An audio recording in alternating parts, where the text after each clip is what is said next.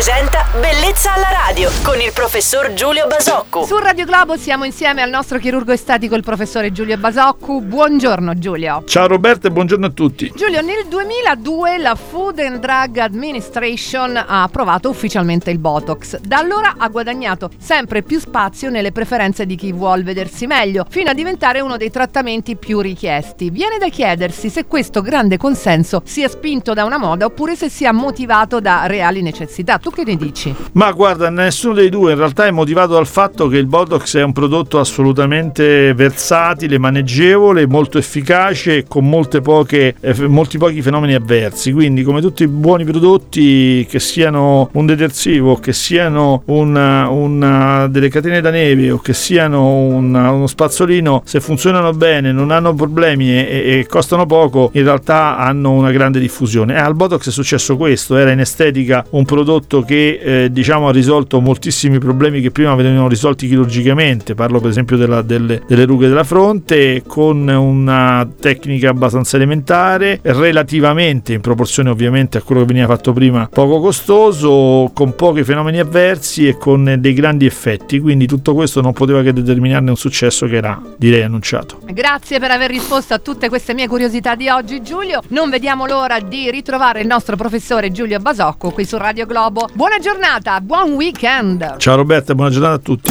Bellezza alla radio.